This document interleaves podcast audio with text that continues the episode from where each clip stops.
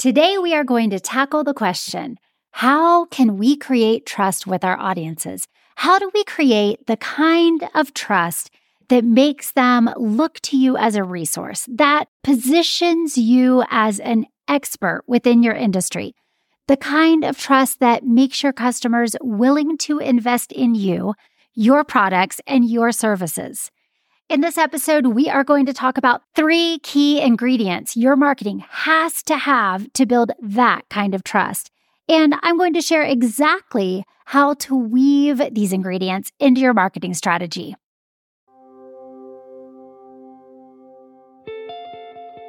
Hi, welcome to Marketer for Hire. I'm your host, Sunny Logsdon, and I understand that not all business owners have a marketing background. That's why I'm here to provide tips and advice on how to build the right team to unlock your business's full potential without wasting precious time and money. Each week, we'll break down complex marketing concepts into easy to understand pieces so that you can delegate confidently. Whether you're a business owner with a marketer on your team or you're just beginning the journey of hiring a marketer, I'm passionate about helping you maximize success. So if you're looking for ways to get the most out of your marketing budget, reduce frustration from lack of results, and provide clear, strategic marketing direction to your team, this show is for you. Whether you're a solopreneur or a Fortune 500 company, building trust with your audience is at the core of your success. Not only does your audience need to trust you to part with their hard earned money, but they have to believe that whatever it is that you are telling them to do is going to work for them, and then they have to actually do it. Otherwise, you're not going to have any success stories to share. Let's say that you are a nutritionist. Your clients can eat healthier on their own. They can lose weight. There are so many options for them. There's plenty of information online about how to eat healthy and to address different symptoms that you're experiencing. For them to come to you, they need to trust that one, you know what you're talking about. Two, that you are able to apply your knowledge to their specific needs, something that no online search can do. And then here's the kicker they need to trust you so much that they are willing to take the steps that you recommend.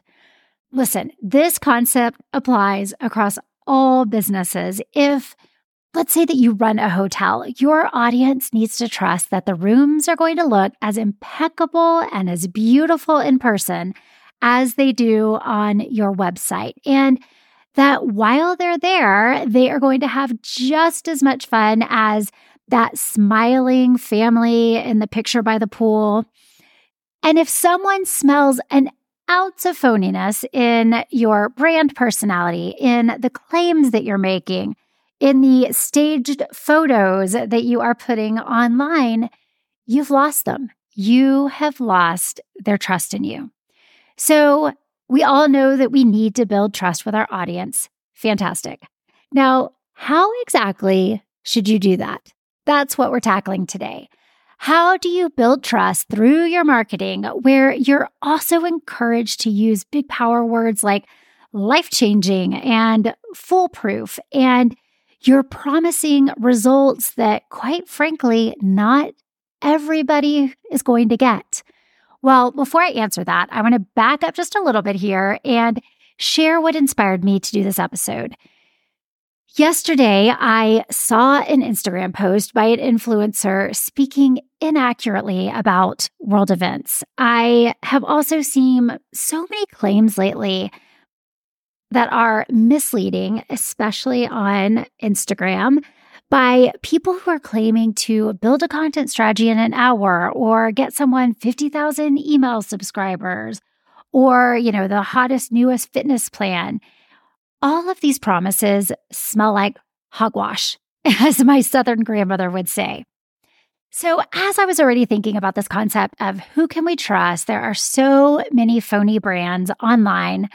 I listened to a TED talk given by Frances Frei called How to Build and Rebuild Trust.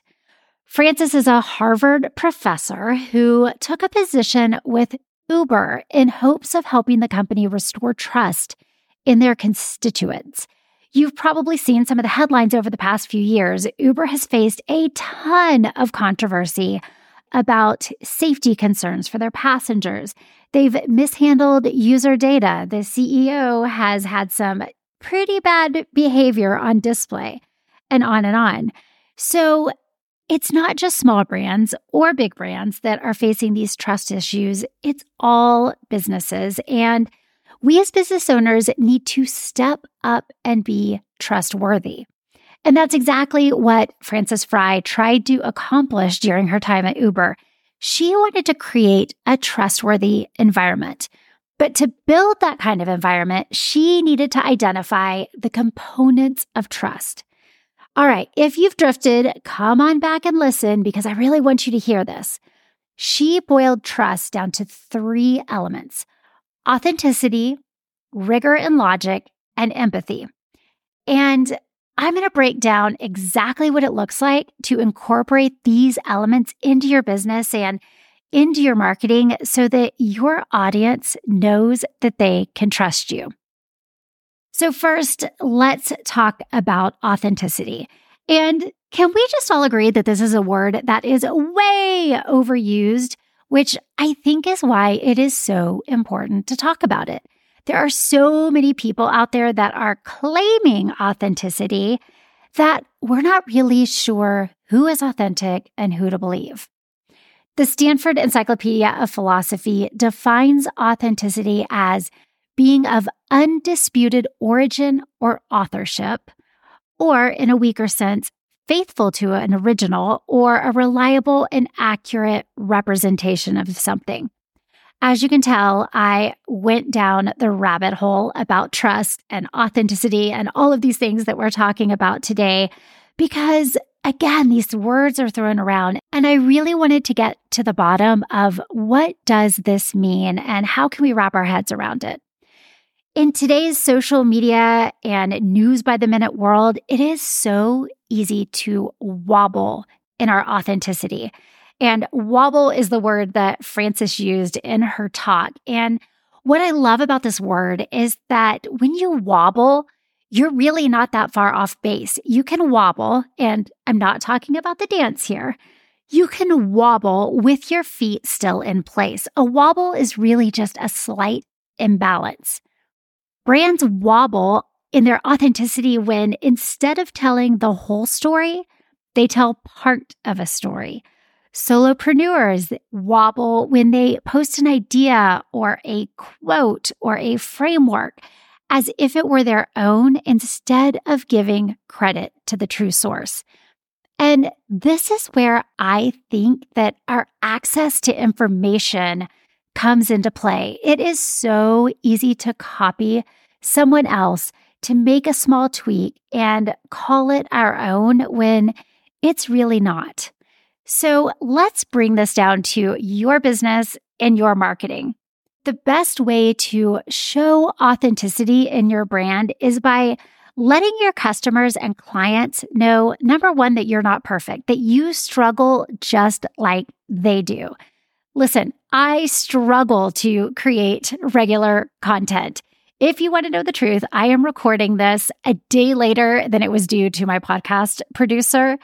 And I struggle to create these solo episodes. I struggle to make the time to do it, just like you struggle to do your marketing because you're so busy working in your business.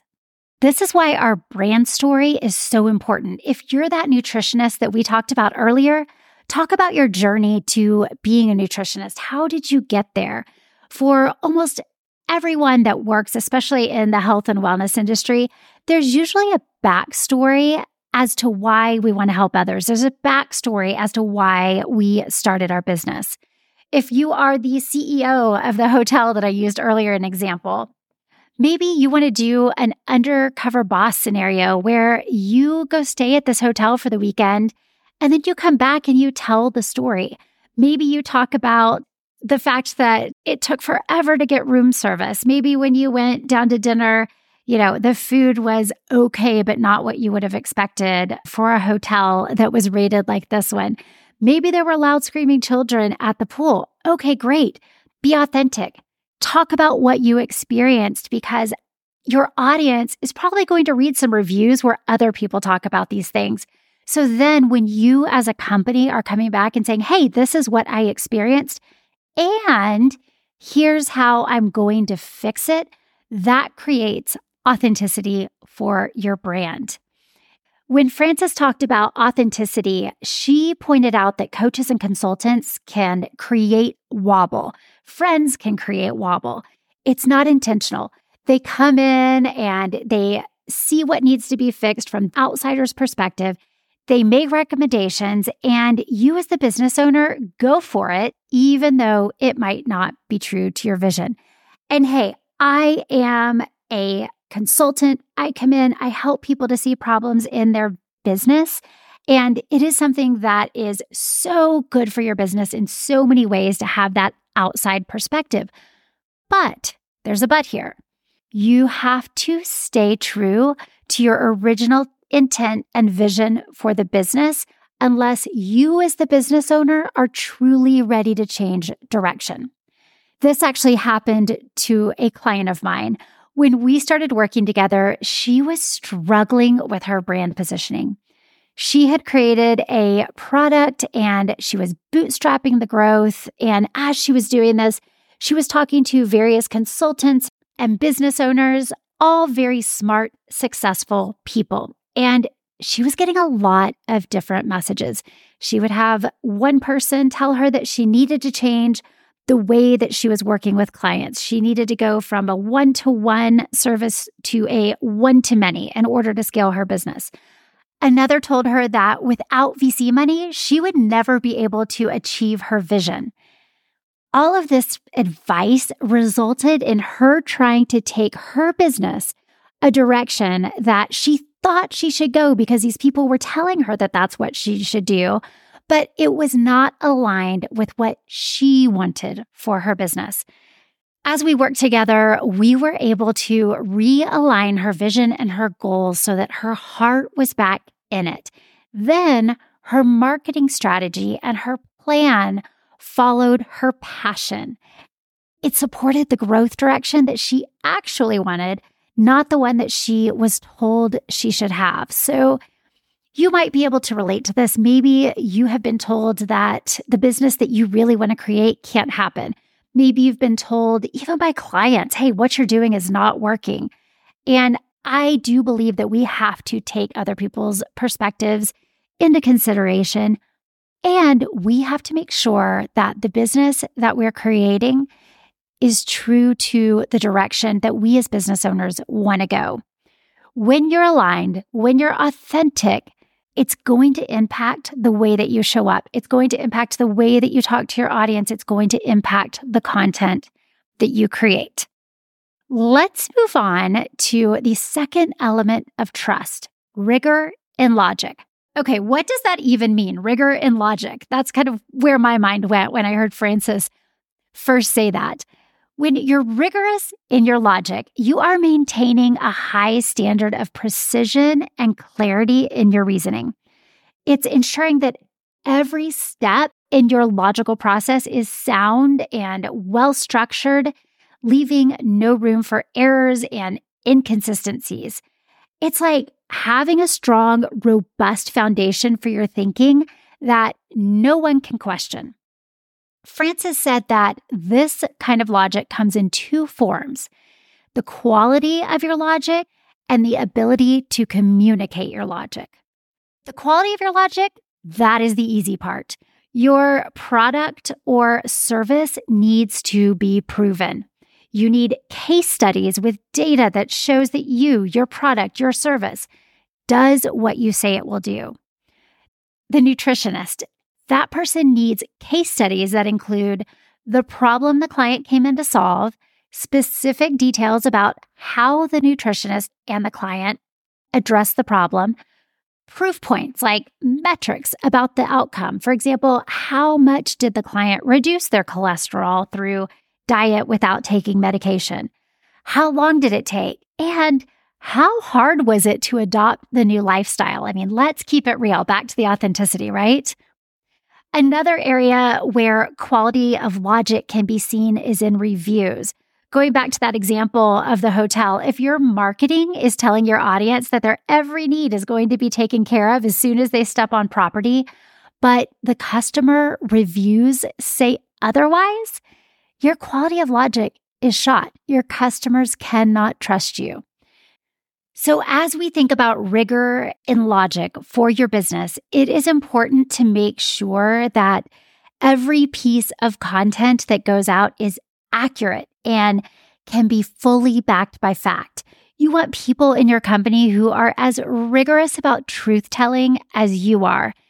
And of course, you need data to back up your claims, which requires market research and follow up with your clients to ensure that your service or your product is doing exactly what you say it will do.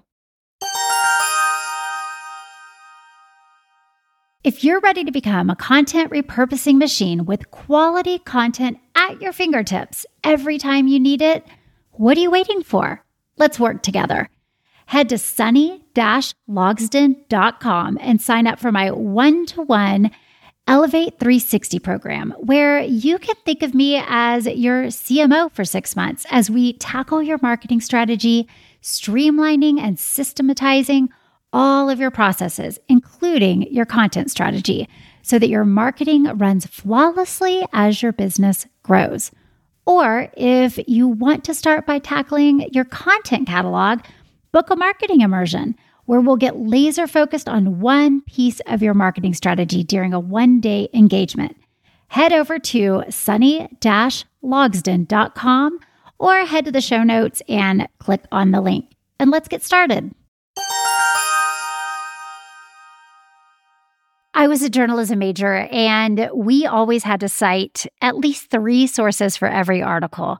I think about this all the time in comparison to what news is today, which often feels more like opinion pieces than reporting facts, where we might have a celebrity or a influencer reporting news with zero credibility.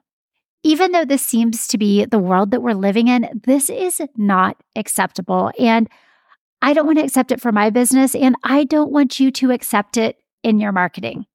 We cannot use this sort of loosey goosey logic in our marketing because it is not going to create trust.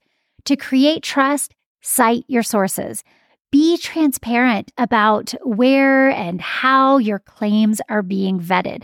Find ways to back up your claims, whether it's your own statistics or related data from credible sources, or hey, better yet, provide both. All right, so the second leg of rigor and logic is clearly communicating your logic. And again, I'm going back to my journalism days for this one. It's like an episode of everything I need to know I learned in J school.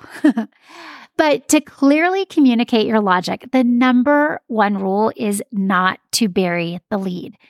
In your marketing content, give your readers or listeners the takeaway first. Give them the big idea that you want them to remember. And then clearly articulate your supporting evidence. That way, if you lose someone, they haven't missed the takeaway, but you're also appealing to someone's logic who wants to dive in. They want to know all the details because you're providing the proof points for those that want it. All right, last, let's tackle the third element of trust, which is empathy. Empathy boils down to our emotions. We want our customers to feel like we are in it for them.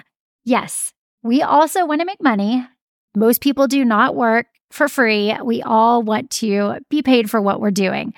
But if we're not really in it for our customers, authenticity and empathy, two of the key elements of trust, are out the window.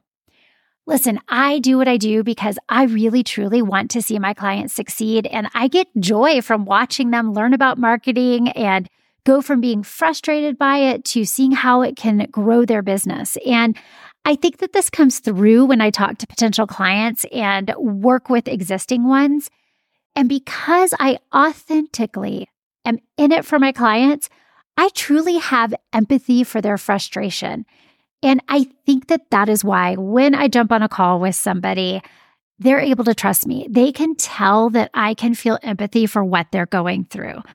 a large part of the population, I wish I had the statistic handy, but I don't, makes buying decisions based on emotion. In fact, as I was doing a little bit of research for this episode, I came across a study by the University of Southern California, and the study showed that the highest performing advertising campaigns focus on emotional content over rational content, which makes empathy a pretty important part of the equation. So, how do you demonstrate empathy in your marketing?